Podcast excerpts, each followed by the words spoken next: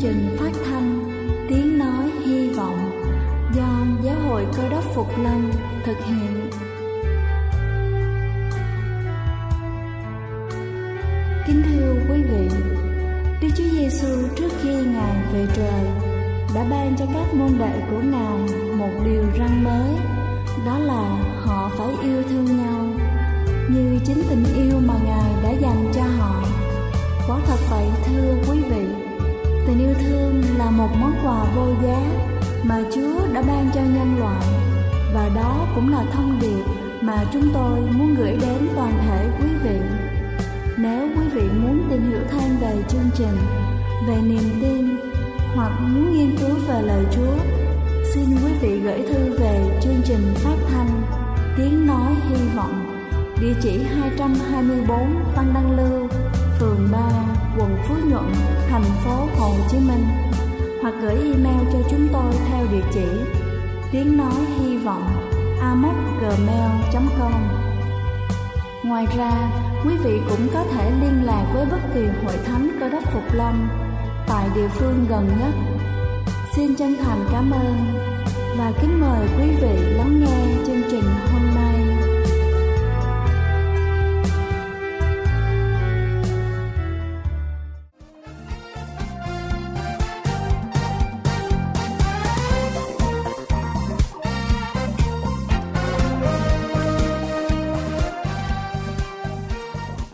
Xin thân ái kính chào quý vị khán giả đang lắng nghe chương trình phát thanh tiếng nói hy vọng. Chúc quý vị có một ngày mới thật vui vẻ và làm việc thật tốt. Kính thưa quý vị, đôi khi chúng ta có thể tự hỏi lý do các môn mở chỉ tập trung trên một bộ phận nào đó của cơ thể mình, ví dụ như là mông, đùi, eo hoặc là cánh tay.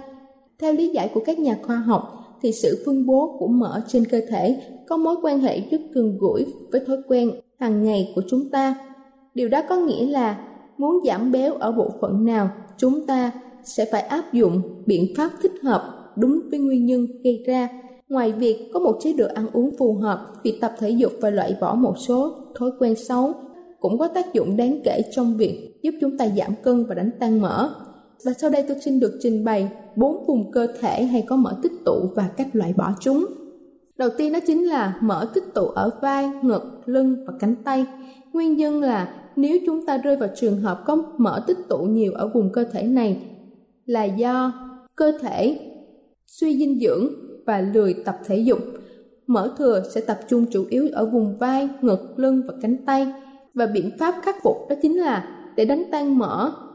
Ở các vùng này chúng ta cần thay đổi các thói quen ăn uống hàng ngày của mình. Về dinh dưỡng, chúng ta cần bổ sung ít nhất 500 đến 100 calo mỗi ngày và tập thể dục 5 lần một ngày, mỗi lần khoảng 30 phút. Các bài tập tốt nhất cho chúng ta đó chính là đi xe đạp và đi bộ nhanh. Thứ hai, đó chính là mỡ tích tụ ở vùng dạ dày, từ rốn thắt lưng và lưng. Nguyên nhân là do nếu chúng ta tích tụ vùng mỡ ở đây thì có thể là do chúng ta làm việc quá mức hoặc là thường xuyên căng thẳng. Lúc này các hormone stress gọi là cortisol sinh sản ra nhiều, làm cản trở việc đốt cháy calo và mỡ thừa tập trung lại ở vùng dạ dày là chủ yếu. Và biện pháp khắc phục đó chính là hãy ăn nhiều chất xơ, vitamin, khoáng chất, đồng thời kết hợp với các bài tập mà chúng ta thích. Bên cạnh đó, điều vô cùng quan trọng mà chúng ta cần thực hiện đó là tránh để mình rơi vào tình trạng căng thẳng. Hãy thử các bài tập như là yoga để thư giãn đầu óc và luôn vui vẻ. Nếu chúng ta thường xuyên bị đầy hoặc là trướng bụng, không phải là do mỡ tích tụ ở vùng này, thì chúng ta nên đi khám vì đó có thể là dấu hiệu cho thấy hệ hô hấp hoặc là tiêu hóa đang gặp vấn đề. Thứ ba đó chính là mỡ tích tụ từ bụng lên ngực, cả trước và sau. Nguyên nhân đó là do chúng ta ít vận động và ăn uống không khoa học, có thể là thường xuyên bỏ bữa hoặc là ăn quá nhiều. Biện pháp khắc phục đó chính là hãy ăn từ 6 đến 5 bữa vừa phải mỗi ngày. Mỗi bữa chúng ta ăn ít nhưng lành mạnh, nên ăn nhiều các loại thức ăn có calo thấp.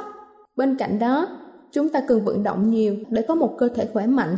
Các bài tập thích hợp dành cho chúng ta là bơi lội, đi bộ hoặc là các bài tập khác chuyên dành cho vùng lưng và bụng.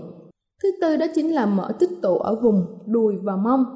Nguyên nhân là do chúng ta lười vận động thể chất, ngoài ra đặc điểm cơ học thói quen ngồi nhiều hoặc là biến đổi cơ thể trong thời kỳ tiền mãn kinh cũng có thể gây ra tình trạng này. Trong trường hợp này chúng ta có thể gặp tình trạng tăng cân nhanh và biện pháp khắc phục là chúng ta phải tập trung vào các bài tập sức bền cho phần dưới của cơ thể. Chúng ta có thể tìm kiếm trên internet các bài tập khác nhau mà sẽ giúp cho chúng ta có thể loại bỏ được lượng mỡ ở các bộ phận đó như là leo cầu thang, chạy bộ hoặc là ngồi xổm. Kính thưa quý vị, tôi vừa trình bày xong những nguyên nhân tích tụ mỡ trên cơ thể cũng như các biện pháp để khắc phục các vùng mỡ đó.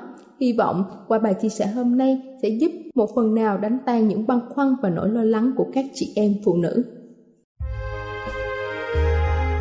Đây là chương trình phát thanh Tiếng Nói Hy Vọng do Giáo hội Cơ đốc Phục Lâm thực hiện. Nếu quý vị muốn tìm hiểu về chương trình hay muốn nghiên cứu thêm về lời Chúa, xin quý vị gửi thư về chương trình phát thanh Tiếng Nói Hy Vọng, địa chỉ 224 Phan Đăng Lưu, phường 3, quận Phú Nhuận, thành phố Hồ Chí Minh, hoặc gửi email cho chúng tôi theo địa chỉ tiếng nói hy vọng amos@gmail.com. Ngoài ra, quý vị cũng có thể liên lạc với bất kỳ hội thánh cơ đốc Phục Lâm tại địa phương gần nhất. Xin chân thành cảm ơn và kính mời quý vị tiếp tục lắng nghe chương trình hôm nay.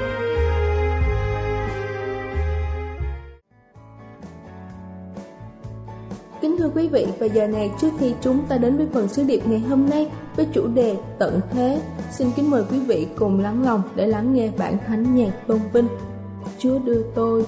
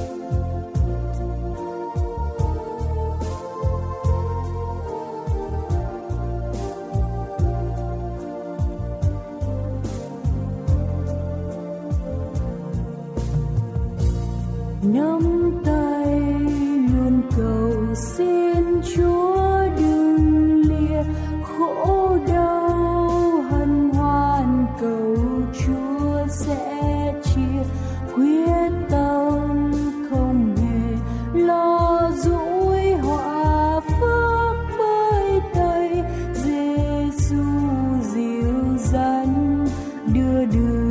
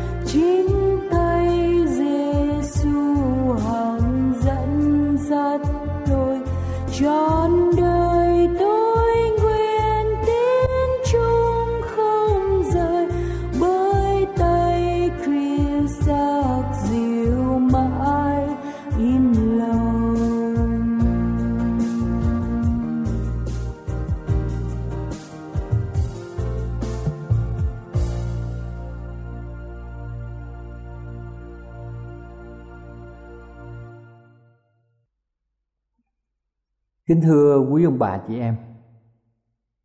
Tận thế là sự cuối cùng của thế gian. Biến cố trọng đại nhất Và đang hiện ra ở nơi chân trời. Mỗi người trong chúng ta đang chứng kiến những dấu hiệu Để cho thấy rằng Chúng ta đang ở những thời đại cuối cùng của lịch sử nhân loại. Mỗi năm trôi qua.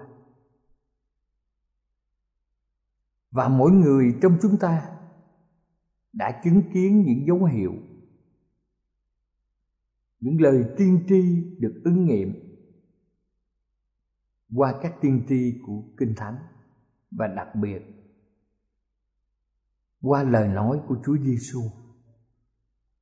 Các môn đồ của Chúa là những người theo Ngài, nhận ra Ngài chính là con của Đức Chúa Trời khi mà họ bên cạnh Chúa một vài người trong những người này đã kính đáo hỏi Đức Chúa Giêsu về những điều liên quan đến họ một cách sâu xa. Họ nói rằng lại Chúa, xin hãy nói cùng chúng tôi điều gì sẽ xảy ra. Điều gì sẽ là dấu hiệu về sự trở lại của Ngài và tận thế? Thưa quý bà chị em, những người Juda này đã thấy Đức Chúa Giêsu làm những điều diệu kỳ ngài chữa bệnh. Ngài giải thích luật pháp. Họ đã học và đọc những lời tiên tri về sự tái lâm của Chúa Giêsu. Mọi vật mà họ đã trông thấy nghe thấy đã khuyến khích họ trông cậy nơi Đức Chúa Giêsu tin vào những điều Ngài đã tuyên bố về Đức Chúa Trời. Họ biết rằng Chúa Giêsu chính là Chúa cứu thế, là đấng cứu rỗi của toàn thể nhân loại mọi người hoàn toàn tin tưởng vào sự nắm chắc tương lai của Đức Chúa Giêsu. Thưa quý bà chị em, điều gì sẽ là dấu hiệu về sự tái lâm của Ngài và tận thế? Chúa đã trả lời cho họ một cách rõ ràng.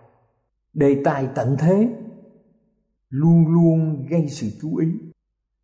Đây là một đề tài từng được đề cập đến ở trong Kinh Thánh và ngay cả Chúa Giêsu ngài cũng thường xuyên nói đến. Trong sách Matthew đoạn 13 câu 38, Chúa có phán: Cánh đồng là thế gian, những hạt giống tốt là con cái của thiên đàng và cỏ lùn là con cái của ma quỷ. Kẻ thù gieo cỏ ấy là ma quỷ, mùa gặt là ngày tận thế.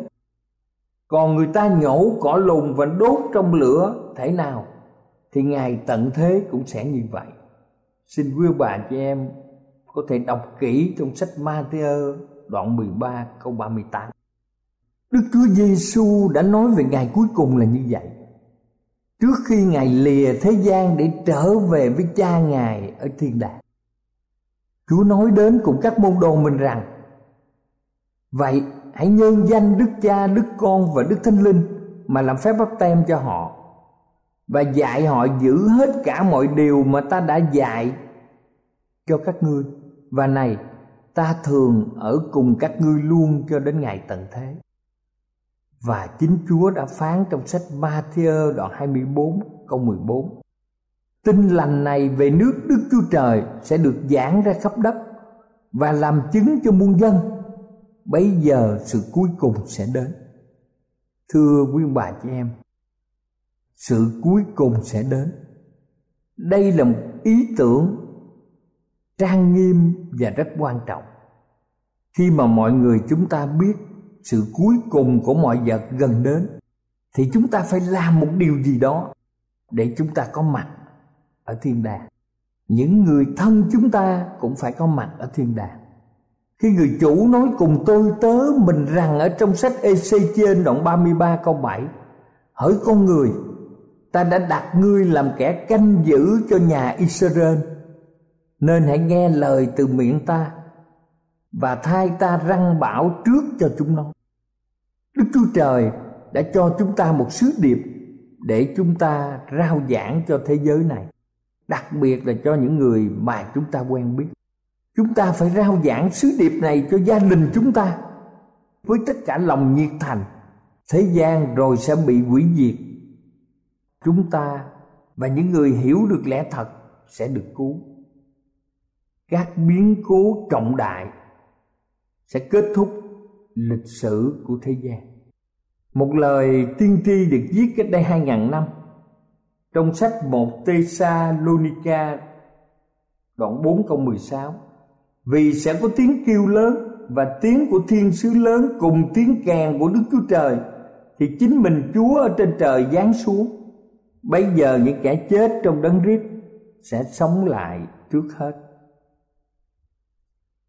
Kính thưa quý ông bà chị em, lúc bây giờ những người công bình sẽ được sống lại. Rồi Đức Chúa Giêsu hiện ra khi ngài từ thiên đàng đến thế gian này ngài hiện ra từ những đám mây từ trời xuống để nhóm lại những con cái của ngài.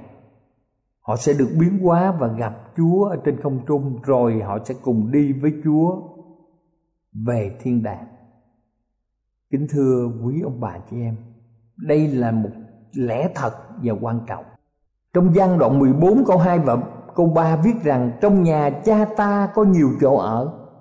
Kinh Thánh viết rằng, ta đi sắm sẵn cho các ngươi Và ta sẽ trở lại. Đem các ngươi đi với ta. Hầu cho ta ở đâu thì các ngươi cũng ở đó. Chúa không nói rằng ta có thể trở lại, Hoặc có lẽ ta sẽ trở lại. Nhưng Ngài dùng từ khẳng định rằng ta sẽ trở lại. Kính thưa quý ông bà chị em, đây là một tư tưởng rất quan trọng và nghiêm trang. Chúa không muốn một người nào là con cái của ngài bị chết mất ngài muốn tất cả mọi người trên thế giới chúng ta đều đạt đến cuộc sống đời đời trong mát đoạn 16 câu 16 nói rằng ai tin và chịu phép bắp tem sẽ được rỗi nhưng ai chẳng tin sẽ bị đón phạt một ngày kia Đức Chúa Giêsu phán với những môn đồ trên núi Olive bên đồi phía đông của thành phố Jerusalem. Lúc Ngài đang phán, rồi Ngài bắt đầu được cất lên không trung. Những môn đồ của Chúa chăm chú nhìn Ngài được cất lên. Họ chưa trông thấy điều kỳ lạ này xảy ra bao giờ. Khi họ còn đang ngóng trông lên trời để nhìn thầy của họ, họ nghe có tiếng nói đằng sau các môn đồ quay lại nhìn xem may nói họ trông thấy có hai thiên sứ vinh hiển các thiên sứ trong y phục toàn trắng các thiên sứ trong y phục trắng tinh vị thiên sứ nói trong sách công vụ đoạn 1 câu 11 có chép lại như sau. Hỡi các người Galile, sao các ngươi đứng ngóng lên trời làm chi? Giêsu này đã được cất lên trời khỏi giữa các ngươi cũng sẽ trở lại như cách các ngươi đã thấy ngài lên trời vậy. Và hàng năm các hội thánh cũng đã nhớ ngài mà Chúa Giêsu thăng thiên. Khi mà Chúa thăng thiên thì nhiều môn đồ cũng buồn rầu vì cớ Đức Chúa Giêsu đã lìa xa họ nhưng thưa quý ông bà chị em bây giờ họ nhận thấy những điều quan trọng hơn là Chúa sẽ trở lại những thiên sứ rời khỏi họ nhưng sứ điệp mà họ được nghe là Đức Chúa Giêsu sẽ trở lại như các Ngài đã đi. Điều này thôi thúc trong lòng họ, họ tin tưởng và họ đã tuyên cáo sứ mạng của Chúa cho nhiều nước ở trên thế giới này. Nhiều người đã rao giảng lẽ thật của Chúa. Nhiều người được làm phép bắp tem để gia nhập hội thánh. Giống như ngọn đèn đang cháy trong lòng mọi người. Nhiều người nghiên cứu về những lẽ thật, sứ điệp ba thiên sứ. Chúng ta thấy rằng cũng như mọi người trong mọi thời đại đều nhận thấy. Khi mà chúng ta xem kinh thánh giúp là một trong những nhân vật trong kinh thánh, ông đã ghi lại hy vọng khi mà ông viết cách đây bốn ngàn năm. Trong Giốt đoạn 19 câu 25 còn tôi tôi biết rằng đấng cứu chuộc tôi vẫn sống. Đến lúc cuối cùng, ngài sẽ đứng trên đất. Ông Giốt đã bày tỏ hy vọng của mình bằng một lối nói chắc chắn tôi biết cứu chúa sẽ đến. Tôi biết ngài sẽ gọi những người chết sống dậy vào ngày đó. Đây là một đức tin chắc chắn. Kính thưa quý ông bà chị em, tận thế và tái lâm của đức chúa giêsu trong tất cả sự vinh hiển là một biến cố trọng đại. Mọi người trong chúng ta phải kiên nhẫn chờ đợi ngày mà đức chúa giêsu đến với tất cả muôn ngàn thiên binh những tội lỗi của chúng ta trong quá khứ sẽ được tha thứ và rửa sạch chúng ta nhớ rằng, Kinh Thánh khẳng định ở trong một Thessalonica đoạn 4 từ câu 16 đến câu 18. Bây giờ những kẻ chết trong đấng rít sẽ sống lại trước hết. Kế đến chúng ta những kẻ sống, mà còn lại sẽ cùng nhau được cất lên với những người ấy giữa đám mây tại nơi không trung mà gặp Chúa. Như vậy chúng ta sẽ ở cùng Chúa luôn luôn. Thế thì, anh em hãy dùng lời đó mà yên ủi nhau. Như vậy chúng ta thấy rõ ràng, tận thế và sự tái lâm của Chúa Giêsu là một biến cố quan trọng cho toàn thể 7 tỷ người trên thế giới ngày hôm nay. Điều này không còn ở phạm vi một lục địa mà xảy ra cho mọi dân tộc ở trên thế giới mọi mắt đều trông thấy ngài. Mọi dân tộc trên đất sẽ khóc lóc vì cớ ngài. Tội lỗi làm chúng ta xa cách chúa. Nhưng vì sự chết của chúa mà chúng ta được cứu. Kính thưa quý ông bà chị em, chúa ở cùng chúng ta. Khi tận thế và tái lâm của đức chúa giêsu đến, sự trừng phạt những kẻ tội lỗi là một hành động lạ lùng của Đức Chúa Trời. Đây là điều mà Chúa không muốn làm một chút nào. Nhưng đây là sự công bình. Đây là điều mà Ngài lọc lại những gì tốt và trong sạch ở trên thế gian. Trong sách Roma đoạn 6 câu 23 khẳng định rằng, vì tiền công của tội lỗi là sự chết. Những người đã chạy theo sa tăng và đi theo đường riêng của họ, nẻo cuối cùng là sự chết nhưng chúng ta biết rằng nhưng sự ban cho của Đức Chúa Trời là sự sống đời đời trong Đức Chúa Giêsu Christ Chúa chúng ta. Những bất động sản, những tiền bạc, những bằng cấp, những mối quan hệ sẽ qua đi khi chúng ta qua đời. Làm thế nào để được sống đời đời? Đây là điều rất là quan trọng trong cuộc đời chúng ta. Nhưng sự ban cho của Đức Chúa Trời là sự sống đời đời trong Đức Chúa Giêsu Chúa chúng ta. Đây là phần thưởng, là món quà của Đức Chúa Trời, đó là Đức Chúa Giêsu. Đức Chúa Giêsu là dự định, là mục đích của đời sống chúng ta. Đây không phải bởi công lao khó nhọc của chúng ta hay những tài năng của chúng ta. Đây là sự ban cho nhưng không của Đức Chúa Trời vì Ngài yêu thương chúng ta và chúng ta bị yêu thương Ngài mà chúng ta gìn giữ theo điều răn và mạng lệnh của Ngài và chắc chắn chúng ta sẽ ở trong Chúa. Đức Chúa Giêsu đã sắm sẵn cho chúng ta một chỗ ở trên thiên đàng. Chúng ta sẽ sắp đặt cho một cuộc du hành đến thiên đàng. Chúng ta sửa soạn hành lý của mình như thế nào? Câu trả lời đầy đủ nằm trong văn đoạn 1 câu 12. Nhưng hễ ai đã nhận Ngài, thì Ngài ban cho quyền phép trở nên con cái Đức Chúa Trời. Nếu chúng ta tiếp nhận đấng Christ là đấng cứu thế, Đức Thánh Linh sẽ ban cho chúng ta quyền năng của sự sáng, quyền năng để chiến thắng tội lỗi quyền năng đã sống theo con đường mà Đức Chúa Trời mong muốn chúng ta sống.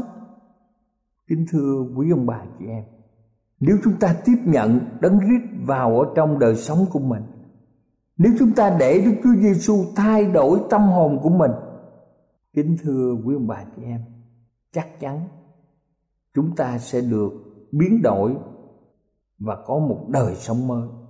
Chúng ta có muốn xin Đức Chúa Trời nhận chúng ta vào cuộc sống đời đời với Ngài chăng? Kính thưa quý ông bà chị em thương mến, thật vậy, khi chúng ta tiếp nhận Ngài thì Đức Thánh Linh sẽ ban cho chúng ta quyền phép để trở nên con cái của Đức Chúa Trời.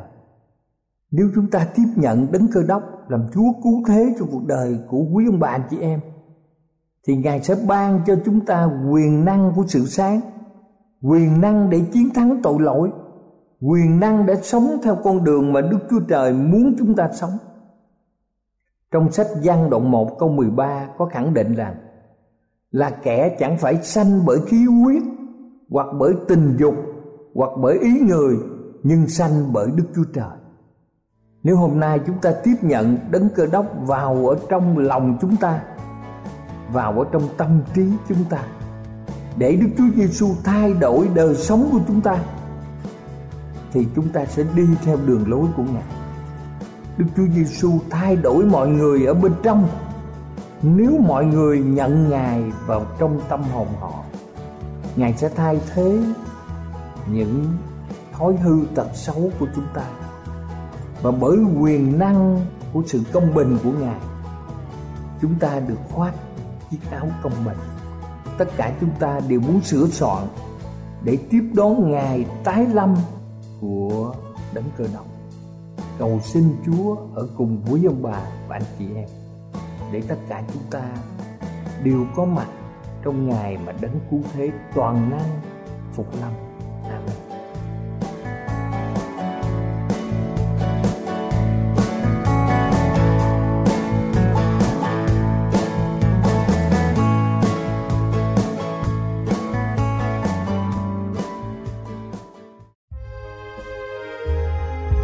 Đây là chương trình phát thanh Tiếng Nói Hy Vọng do Giáo hội Cơ đốc Phục Lâm thực hiện. Nếu quý vị muốn tìm hiểu về chương trình hay muốn nghiên cứu thêm về lời Chúa, xin mời quý vị gửi thư về chương trình phát thanh Tiếng Nói Hy Vọng, địa chỉ 224 Văn Đăng Lưu, phường 3, quận Phú Nhuận, thành phố Hồ Chí Minh hoặc gửi email cho chúng tôi theo địa chỉ tiếng nói hy vọng amos@gmail.com Ngoài ra, quý vị cũng có thể liên lạc với bất kỳ hội thánh cơ đốc Phục Lâm tại địa phương gần nhất. Xin chân thành cảm ơn và hẹn gặp lại quý vị trong chương trình lần sau.